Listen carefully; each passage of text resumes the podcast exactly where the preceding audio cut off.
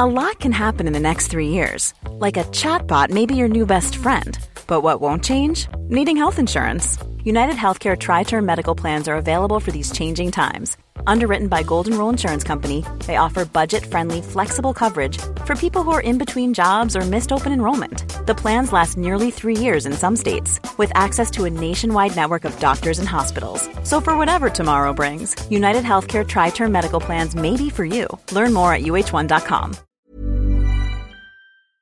Hey y'all, Ryan Sprague here.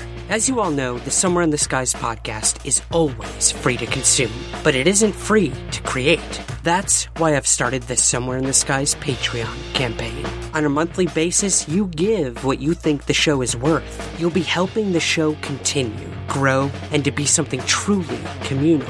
And remember, there are rewards for each level of contribution, and the list is only growing. So please, help Somewhere in the Skies now by becoming a patron. To contribute and to learn more, visit www.patreon.com backslash somewhere skies. Thank you for your support. And now, on with the show. Today on the show, we have space historian Amy Shira Teitel. What people always forget, and you, of course, would not forget this, is that, like, when you're looking at exoplanets, you're also looking back in time, right? right? So we have to we have to find life on that planet in the moment where it exists because it might be that we're seeing it after a mass extinction.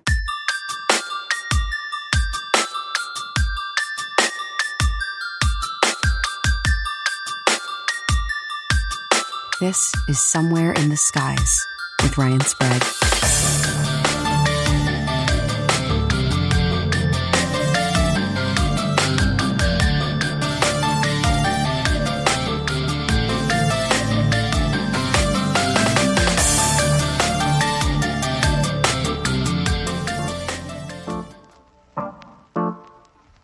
Welcome to Somewhere in the Skies. I'm your host, Ryan Sprague. This week, I pull a wonderful conversation out of the vault over at Rogue Planet, featuring author and space historian Amy Shira Teitel. Amy is a Canadian American author, popular science writer, spaceflight historian, YouTuber, and podcaster. She's best known for writing the book Breaking the Chains of Gravity, and for her YouTube channel, Vintage Space, Today we talk all about how she first got interested in space history, her thoughts on NASA versus private space exploration, and of course, we chat a little about UFOs and some strange cases she's come across in her research. I hope you enjoy. Amy, thanks for joining us today. I know it's early, so uh, we really appreciate it. Yeah, no worries at all. I'm very happy to be here, happy to be talking to you. So, you know, we always kind of have to start with the origin story. Some of our listeners might not be familiar with your work. When did your interest in space history and exploration, when did it really start? It's really too bad that this is audio because I have a great visual for this question because it is actually my most frequently asked question. Because, um, you know, I'm a girl, so why do I know about space? Um, I was I was seven, um, and I I think I can't remember if I was assigned it or if I picked it, but I did a project on Venus um, for my second grade science project. And you know, you have those little kids' space books that give you like cartoons of planets and facts and stuff. And I was just obsessed with the fact that Venus, you could see it in the sky, but it was like the Earth turned inside out and spinning backwards and on fire. Um, and I was like, that's so cool. So I had all these books, and in one of them, there was a little cartoon of two men standing on the moon in front of a lunar module. And I was just like, oh, wait, wait people walked on the moon. Why was I not informed? Because I'm from Canada, where there's no NASA, and we don't talk about NASA and astronauts all the time. So I just became obsessed with like wanting to know how and why they did it. And like like any big technology rooted in Cold War, um, the question, the answer gets bigger and bigger the more you ask. Um, so it's just it's just this like childhood fascination about Apollo that's kind of led me into doing this professionally. That's awesome. I couldn't think of a better origin story. I'm the, I'm the luckiest nerd ever. Like I just get to be. I actually want to get new business cards printed that just say professional space history nerd because mm, that's the most apt description of what I do. right.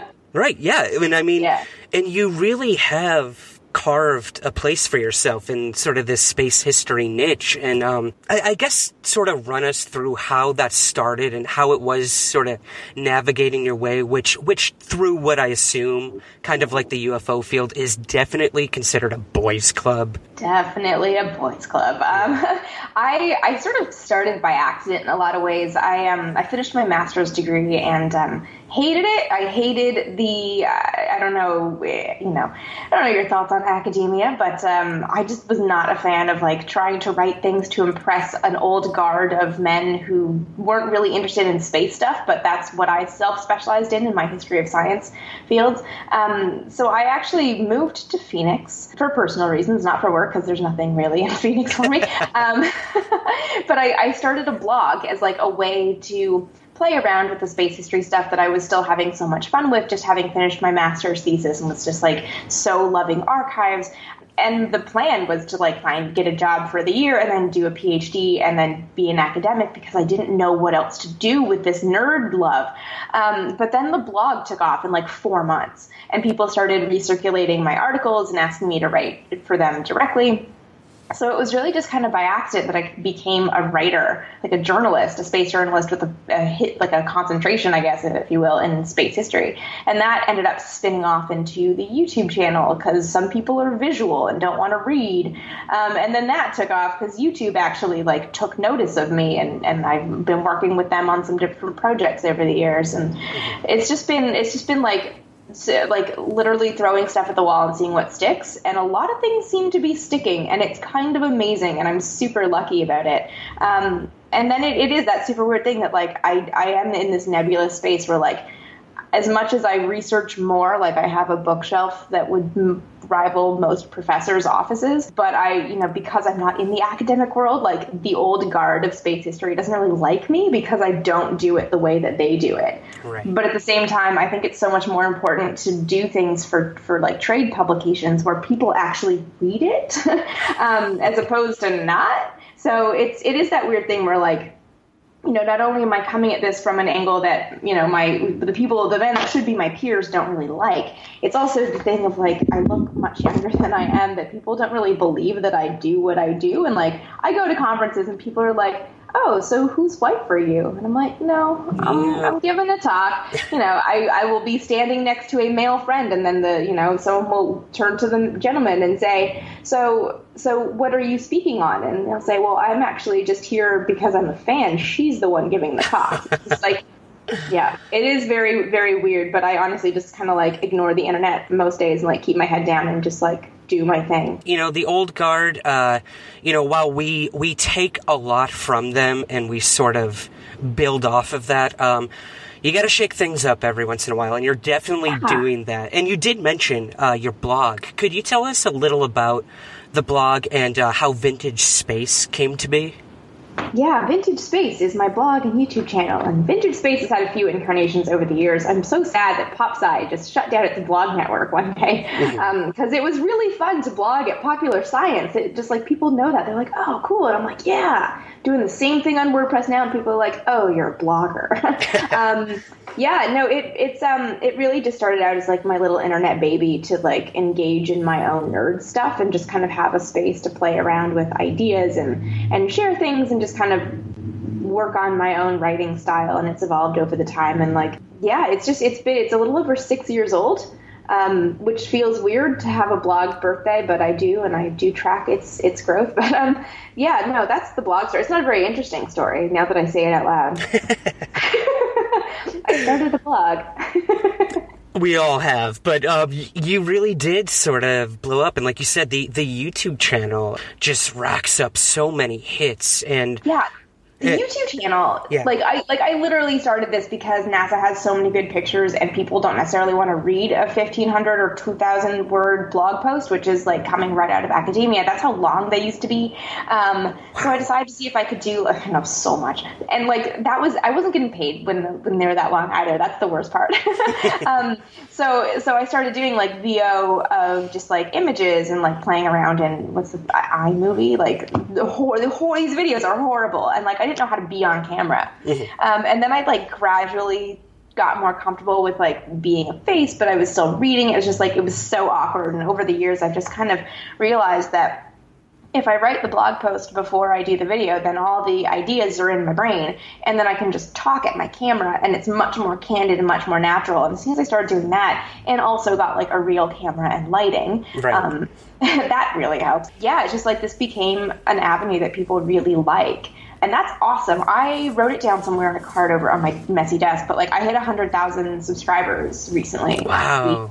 um, which is awesome. That's like a huge milestone for like a tiny little, you know, it's just me, you know, on a day to day basis, like doing this in my apartment. And I think I gained something like 68,000 subscribers this year to hit that mark. I'm like, that's when I stopped and looked at that, I was like, holy crap, that is a lot of people in one year. Cause I've been doing this channel for four years, like off and on. But Yeah. since I really dedicated time to it, like, holy crap, people people like this so it's awesome it's like so fun and Yeah. it means that like my favorite is when when i get i have like the nicest audience there's not a lot of awful comments considering it's youtube and people like leave me these really long comments of like oh i remember watching this mission launch i was six years old and my dad let me stay home from school and it's really cute Well, yeah. such a nice audience yeah, I I can only well, in your passion comes through through the videos, and I think people appreciate that too, especially in what you know is usually a field that can get stuffy at times. I would assume with the historical aspect. Um, but yeah, like you mentioned, you know, I heard a lot of people talking about where they were when this gentleman first landed. Uh, we unfortunately lost one of our greatest, John Glenn. Um, and you put together a really nice video on your thanks. on your YouTube. Uh, Godspeed, John Glenn, a unique American hero. Do you care to comment at all about John Glenn and sort of like what he possibly meant to you in your research? Yeah, John John Glenn is such an interesting figure because I, I never I never met him. I should say that right up front. Um, but he's such an interesting figure because he's so iconic of that era, and it's an era that people sort of hate now because it was you know it was a like I like I kind of mentioned in the video. I tried to kind of keep it keep it um, more more kind of gentler, but like it was the era of the white men basically, um, and a lot of people are just like it's you know they kind of hate the Apollo era because all you see on the surface is the sea of white men. Like, but at the same time, we sort of like I find John Glenn to be such an interesting character because as much as he was a pilot, like a test pilot, like all seven of the original Mercury astronauts were, he was the one who didn't have affairs and like didn't do anything untoward or seedy. He was just like the perfect American of the 1950s form of like like beautiful wife, two kids and a dog and like went to church regularly and was just like the oldest of the group but like has this cute little baby face. He's very good looking. Just like you could not be more American and apple pie than John Glenn in the 1950s and like for him to be also a, a war hero who was the first American in space. It's like, yeah, this is exactly who like America at the time needed to pin their hopes on for like beating the Soviet Union in the Cold War slash space race incarnation of the Cold War. It's just such an he, everyone I know who's met him just says he's he like that wasn't that's not a way that we looked at him and like whitewashed his past. It's not like we're ignoring things about him to sort of have this opinion that he was just such a great like American Right. hero. It's like no, everyone I know is just like no, he was just a really really great person. Yeah. Like all he did was serve his country. It's like yeah, you don't get people like that. That's that is a rare breed, I think, of just Yeah. this like I am exactly what you see, and what I, what you see is just an upstanding, really good person. And I was oh. like, yeah, that's that's that's John Glenn, and I think that's what people need to remember instead of like trying to be like, yeah, he was great, but now we have diversity. It's like, yeah, of course, diversity is like the best thing ever. Yeah. But like, let's let's also look at this guy and be like, no, he in his in his era, he was he was who America needed.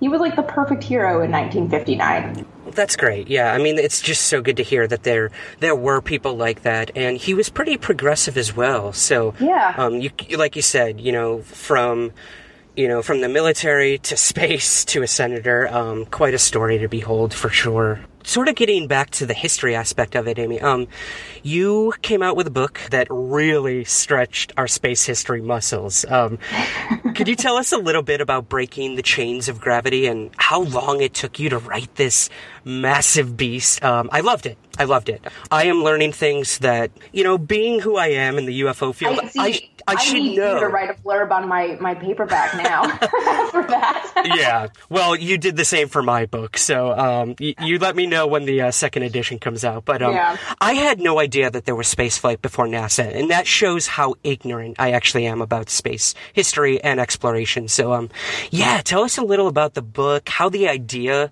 was sparked to write this, and how long did it take you? You're in the field of space ish. Ish, Um, yeah.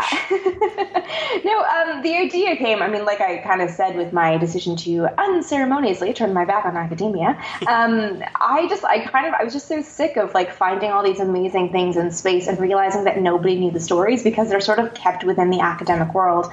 And the people who do have an interest in them don't really go outside that. So, like, every once in a while, you'll see a, an article on like Wired or something with some weird space thing, but like, there's not a lot that exists in like trade publications for the general public to get them excited and curious about things that you know we kind of take space for granted. And the more i started doing research in my masters and stuff i sort of got into this like prehistory of nasa. As i call it and just thought this is so interesting.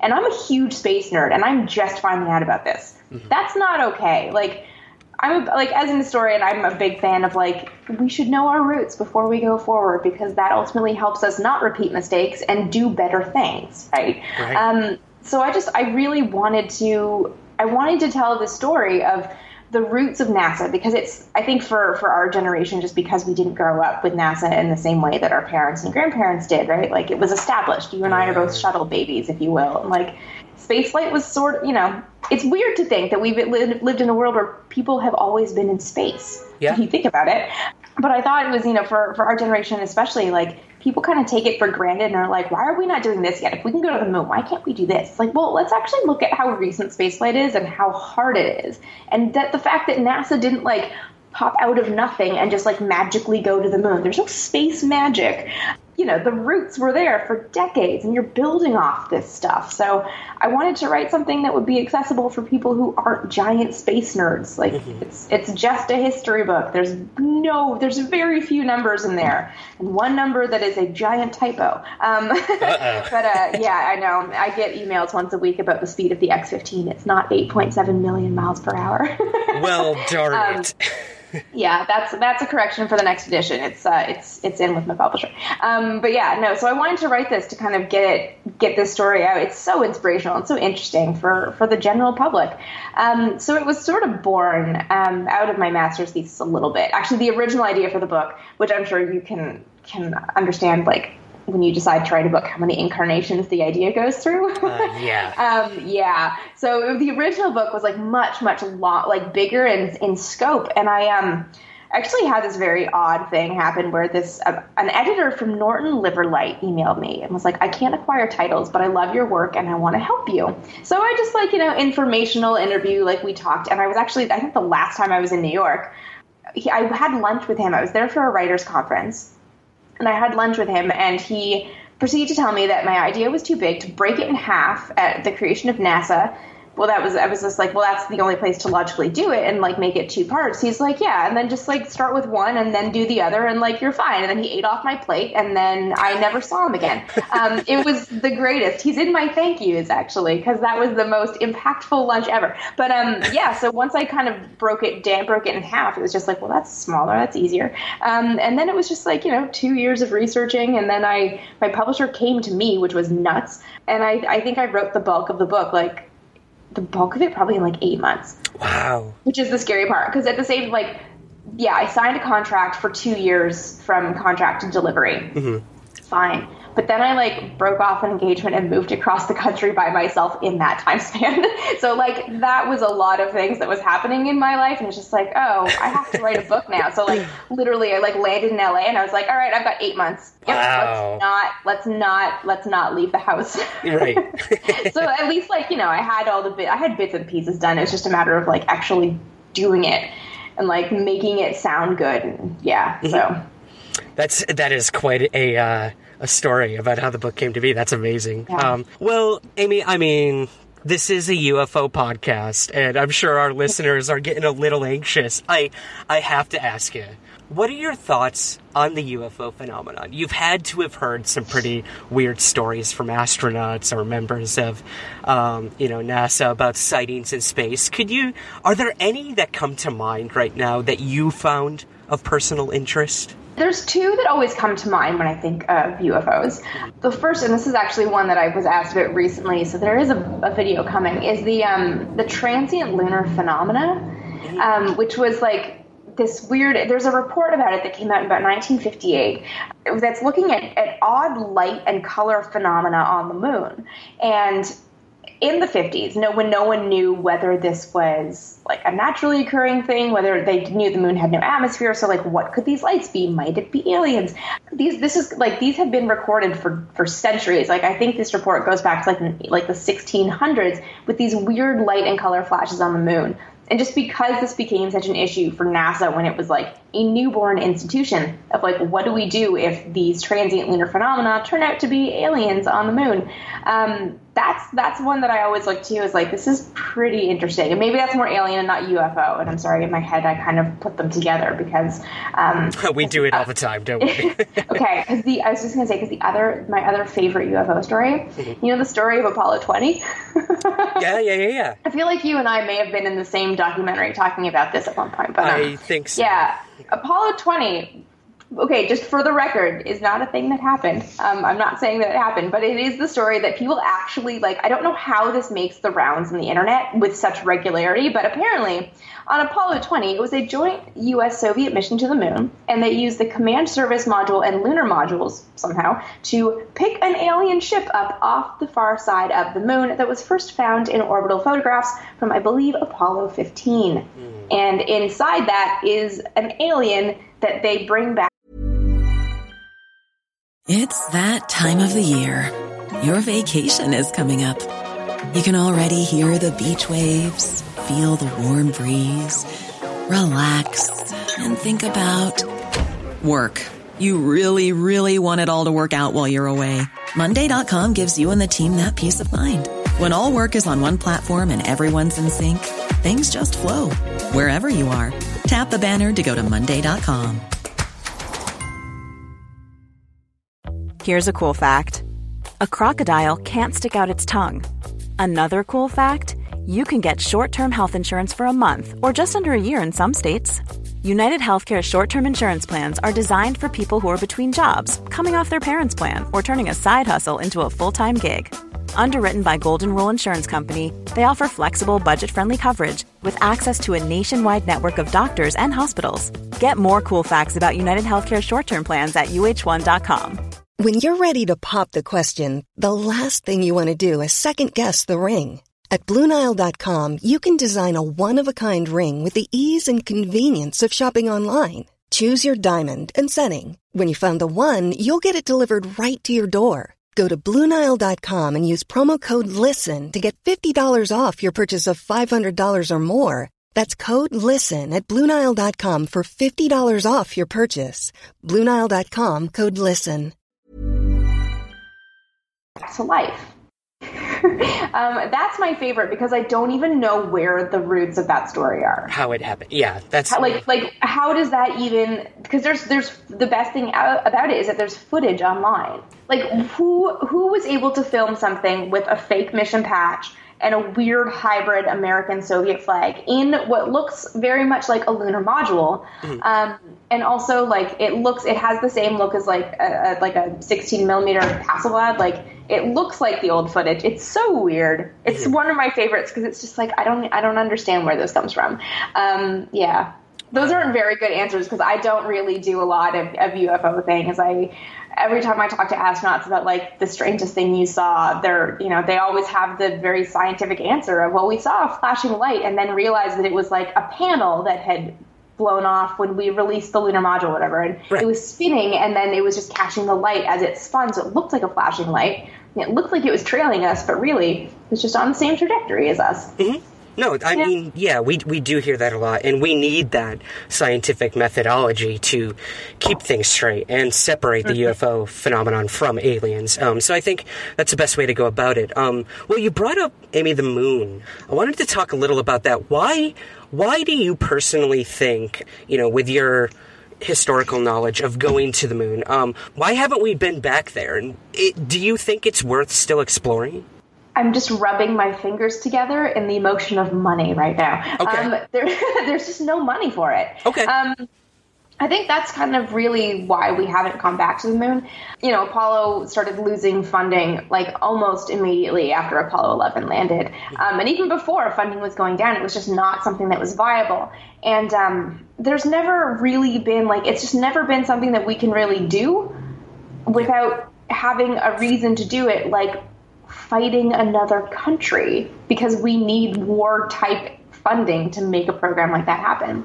So unless spaceflight becomes actually cost effective and we develop a system mm-hmm. that actually keeps the cost down, I can't imagine we'll have a way to go to the moon and have any kind of presence there. It's just like not something that humans are quite ready for, I don't think as for whether we should go to the moon, I think there's definitely scientific reasons to do it. I'm I'm more on team science than team inspiration when it comes to spaceflight. Mm-hmm. Um, I think there's definitely reasons to go to the moon. It's just a question of do we are those reasons strong enough now, or should we maybe wait? You know.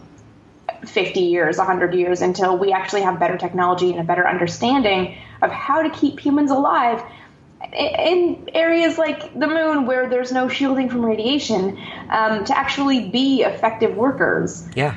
You know, that's I'm I'm kind of on the fence there of like, is there a reason to be doing this stuff now versus working on development developing the technology and understanding about these different environments more so that when we get humans there and we do need to get humans there we can do it right yeah, exactly. And I guess that's sort of where the whole idea of private space exploration comes in.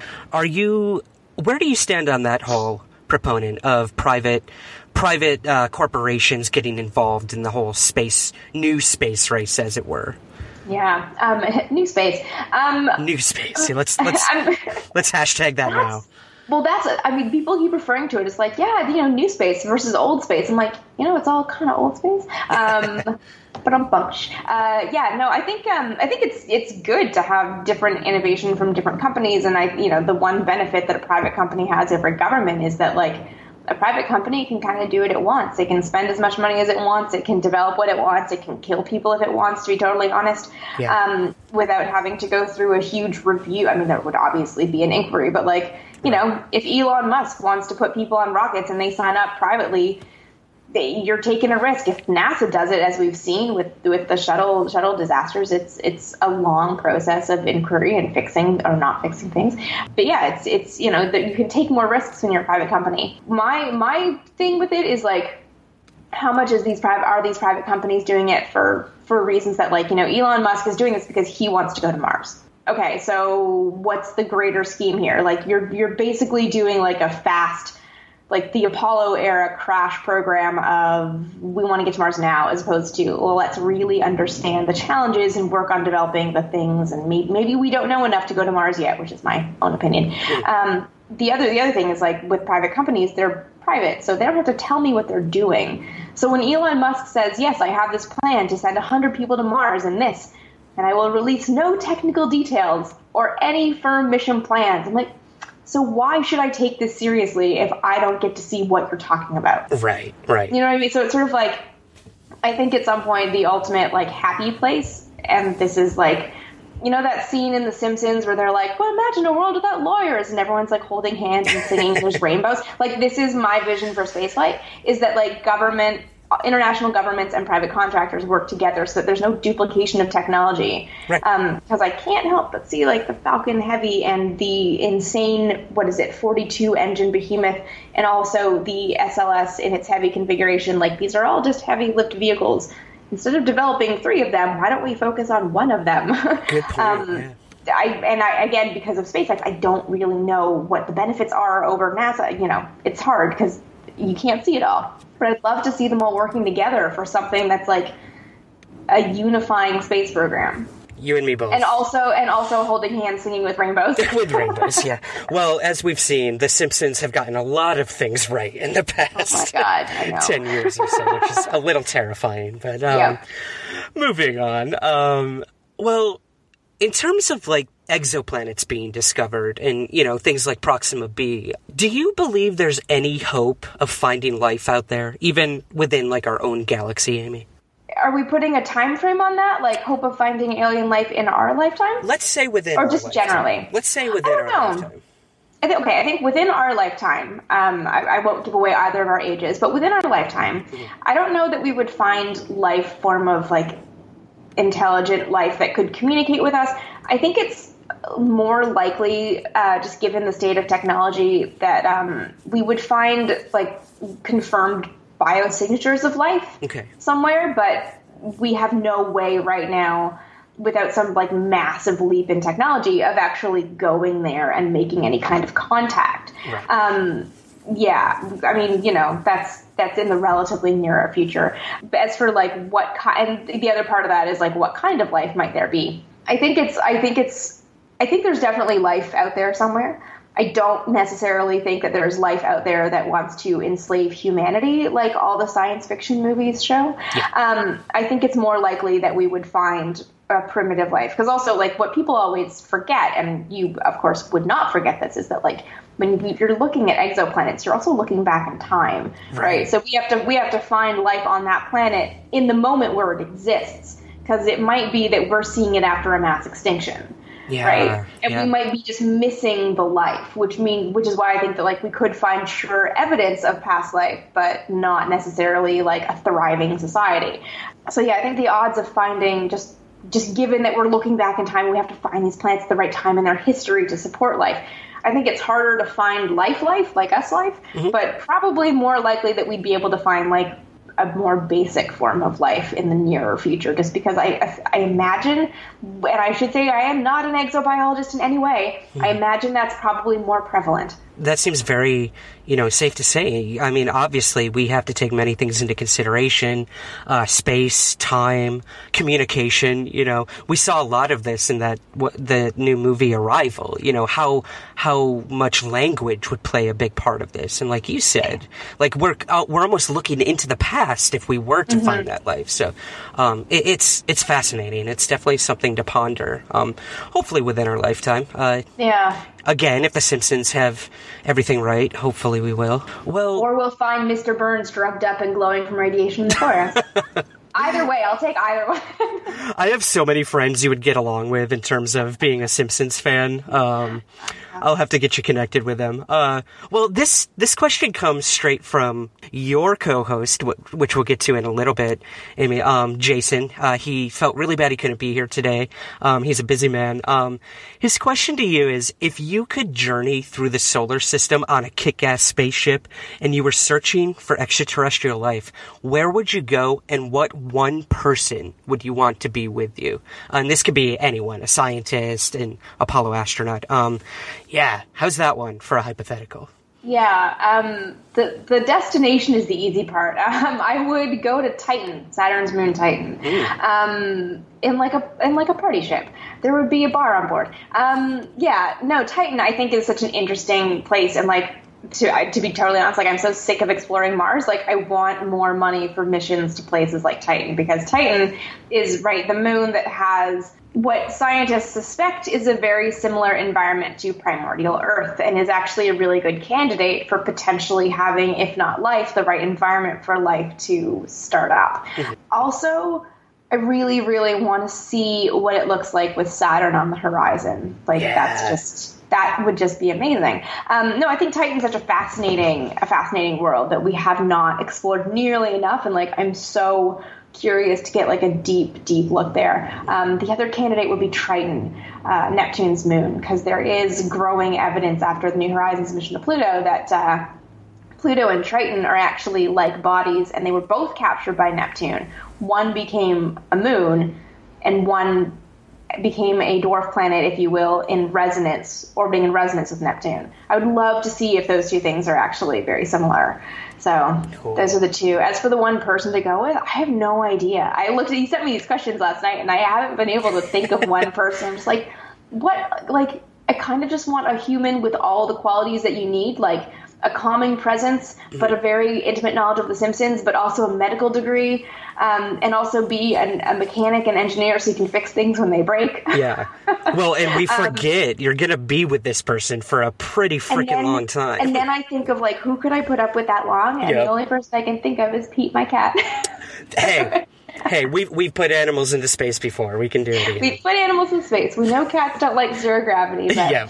yeah, I have absolutely no idea what one person I would want to spend that much time with and go that far with. yeah, um, that's uh, th- I think eventually you'll pretty much want to kill anybody. Yep.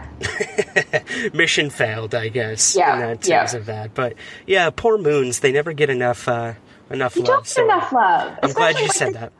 The distant moons are the coolest bodies. Yeah. like they're they have some of the neatest stuff going on. I mean, uh, yes, I, I don't know how how to do it, but like if we could have a mission that like orbits Saturn and then deploys things to different moons and still talks to itself, like that would be so cool. Yeah. Yeah, more money for that, please.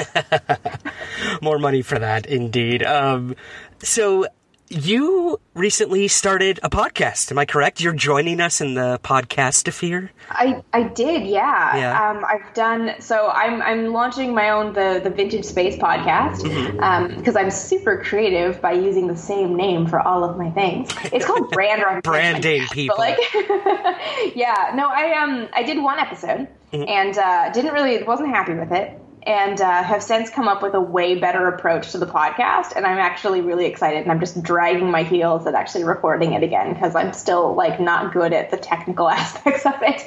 Yeah. Um, yeah. So the the podcast, and this is weird because I haven't told anybody that I'm doing it this way yet. So you'll be the first. Oh, Um, exclusive. yeah, I was just I was just chatting with a couple of friends of mine um, who are avid podcasters. The problem with me doing a podcast is like I don't listen to podcasts because I'm super visual and like if I'm just hearing something, I won't hear it. Mm. You know. So it's hard for me to think of how to do a, a podcast right. And a friend of mine was like, "Well, you know, serialized podcasts are really big." And I was like, "Oh my god, is there a podcast that like does installments of the space race history because every mission or every like event could be a 30 minute podcast Right. and i just like i'm gonna try that Awesome. that that's that's the that's the elevator pitch that's very bad but um yeah i've started sketching out like how many how many episodes I could do, and then just sort of go back and like look specifically at other things if this thing actually does like gain enough traction. Like I don't even know how to think of things in like a serialized way of doing seasons. Like I just that's not how my brain works because I'm not good at planning things on the long long term like that. um, but yeah, it was just like so I, I'm actually going to try this approach of like let's actually just take. Uh, one technology and tell that story and see if I can do like have characters that bleed over so that like in half hour installments every two weeks or whatever, you learn a little bit more that you have a better, a bigger understanding of this era of history that is so, so boiled down in, in modern retellings that like, yeah, let's, let's see if that works. Who knows? I have no idea. The podcast, like talk about like throwing stuff at the wall and seeing what sticks, like podcast. I have no idea what I'm doing. I am just throwing stuff at the wall and hoping that something sticks. well, you're uh, throwing something else at the wall, right? Um, what is this thing you are doing with our co-host Jason McClellan? This is a this is going to be a Rogue Planet podcast. Yeah. Um, I know you, Jason, and I have very similar interests in terms of music and uh, obviously space. Um, so, what what is this? What is this amalgamation you two have come up with? This this is the greatest. Uh, this is like so. This is the podcast that I'm actually excited about because um, this started actually like as a joke in an email. Okay. Um, when I I think I put on Twitter that I was looking at podcasts and Jason emailed me and was like, if you have questions about gear, I can help you. And then we started just like joke talking about doing a podcast that was all about punk, ska, beer, space, and pets because these are like the five things that we both like love unconditionally. Right. um, and then it actually grew into a thing that we are like, we could actually make this happen, and it could actually be kind of awesome because between the two of us, we know a lot of people in these fields, and you know, we, we want to have you on. We want to just like like chat and drink beer and just get nerdy about all of these things. Um, so it is called the Punk Rocker Moon Stomper Podcast. Um, yeah. uh, Jason has designed an amazing logo for it that I can't wait to turn into patches and buttons. Um, and and honestly, like what it is, uh, I mean, you know, Jason, and and we, you know, he's he's just awesome. So basically, what we do is we crack a beer and we talk for an hour. Yeah. and and it's wherever i mean we did our first episode and it is a very long introduction to these five elements of the podcast. Um, and also ourselves so that people get to know us but it was just like it's so much fun to sit and hang out with somebody, someone that you have that much in common with that you get to just catch up with on a weekly or bi-weekly basis and just like have a beer over the internet. It's like it's the funnest thing ever, and Yeah. I can't wait. I can't wait to actually start releasing it into the wild. It is going to be a Rogue Planet podcast, and I'm going to host uh, the video version on uh, my new YouTube channel. That's more personal, and um, yeah, we're just going to kind of really like hope that this thing picks up steam but it's we're both really really excited about taking this on Yeah, absolutely. And you know, these things intermingle more than we we we think they do. Um, more than you would think yeah Yeah, like we we interviewed a gentleman who wrote a book about punk punk rock and UFOs. Um, so yeah, it, it's definitely you know cracking that beer, just letting loose. People like that. They like hearing people have conversations. They feel like they're in the room and they can be a part of it. And I think that's where your Yeah. video aspect will really come in. So I'm super excited to to hear that when it drops, and I can't wait to come on and. Crack a uh, a Guinness or something with you guys. Yeah. Maybe a whiskey. I, I uh, yeah that's we're not choice. Uh, yeah we will never tell you what to drink or tell you that you have to drink but you will, are welcome to drink whatever you want and as much as you want yeah i had a, I had a beer that was like 9% when we were shooting like doing our first episode and i was like wow this is uh this is good This, is, good This is happening. Yeah. yeah it's pretty great awesome. Well, um, Amy, what's next for you? What, uh, are you doing any talks or conventions, or are you working on any new books? Uh, we've sort of covered the video aspect. Um, yeah what- what's all, next for all you? the things all, all of the things. Okay. aside from the two podcasts, I I am working on pitching my next book right now. Um, it's just been you, you know I you again you know you've written a book. Mm-hmm. Um, right now it's just kind of honing the proposal down to like the right sellable thing for my agents, and then and then hoping that they see what I see in it, and just kind of going from there. It's just like I just need time to work on it. Um, so that's like my big next baby. Continuing on with the YouTube thing, but I'm also launching. Uh, I just kind of mentioned it. My a second channel, um, basically a personal kind of vlog style channel, just to showcase that, as we talked earlier, that nerds come in all shapes and sizes and genders and everything. That um, yeah, that I, I want to start showcasing or sharing a little bit of like what life is like when you are a super nerd living largely on the internet doing all kinds of crazy things who has multiple interests because for everybody that says I want my daughter to love science when she starts wanting to date. You also, I keep telling these parents, like, but also let her do other things because you need her to be well rounded and, like, actually love this stuff and not force her into it. Right. Um, I get a lot of questions from parents and teachers. It's so weird. And I'm like, oh, I don't have kids, nor do I educate children, but I can try to help. um, So it's just, yeah, I think it's important to sort of look at the other side of things and have a, yeah, I have no idea. This is like the big social experiment of 2017. So Yeah. that's that's the next. Those are the next like big creative things. Yeah. That's awesome. And I'm sure that will be very inspirational to a lot of young women out there to not feel like you need to follow a certain path or mold um, that you, you know, sort of this society is carved out for them. So, um, Yeah. that's super exciting. Um, where can we find out more about all these amazing things you're going to be doing? You can. Uh, the best place to probably follow me is Twitter because I tweet everything that's happening. My uh, handle is ast vintage space, um, and also the my my main YouTube channel is also going to have all the announcements and stuff on it. That's just vintage space. Google it and you'll find it. It's it's nice to be up in the search rankings. So I don't have to give you a very long URL. that's fair enough. And uh, the book is available on Amazon, I would assume. Oh yeah, I should also talk about the fact that you can buy my book because it's been out for a year. Uh, it's available on Amazon, uh, Breaking the Chains of Gravity, and also if uh, if you do want a signed hardcover edition, I sell them on my website, which is just amyshirateitel.com. Um, shipping times are slow. I will warn you, depending on if I have books in my house or not. But I do for Christmas right now, so get your orders in. um, you were my biggest inspiration for that. I, I started doing the same. I totally stole it from you, and uh, it's cool. It's cool, like Is thinking. it working out for you? It- It's it's going o- it's going well. Yeah, It's sort of super annoying, isn't it? it, it's annoying in the way that like the postal service isn't really your friend when you Yeah. need them to be. But um, Yeah, that's that's what I mean. Like, I love that people want to buy it from me, and I like I love doing it. It's really nice to you know people will send me like, oh, is this for my daughter? Can you inscribe it? I'm like, yes, this is great. But it's also like I live with boxes of shipping supplies and Right. boxes of books, and like I'm just not like I need a staff. Like I need an intern to like be my book manager right now. Just. That's that's the annoying part is like oh my god and and U, USPS like hates me because of how many international orders they take forever to, to yeah, ship yeah. Like Yeah. they, like every time I walk into the post office with like 15 books, they're like they look at me, they're like, "Oh, it's you." Like literally, they look at me and they're like, "You have to wait." I'm like, "No, it's the post office. It's first come first served." They're like, "You have to wait because we don't want to do this." We don't want to do this. The, the, a civil Oh. civil service jobs, they can do what they want. oh my god, it was yeah. I finally figured out how to do the internationals online, and they are so happy. Oh, good, good. Uh, well, Amy, thank you so much for joining us today. It was an amazing conversation. Um, I know our listeners will totally dig the whole space aspect, and it's good to know that you're still open to the possibilities of what may be out there. So, um, thanks again for joining us. Yeah, thank you again so much for having me. It's been fun. All right, that's it for this week's episode. Again, you could follow Amy on Twitter at Amy Shira Teitel. And be sure to subscribe to her YouTube channel at youtube.com slash vintage space.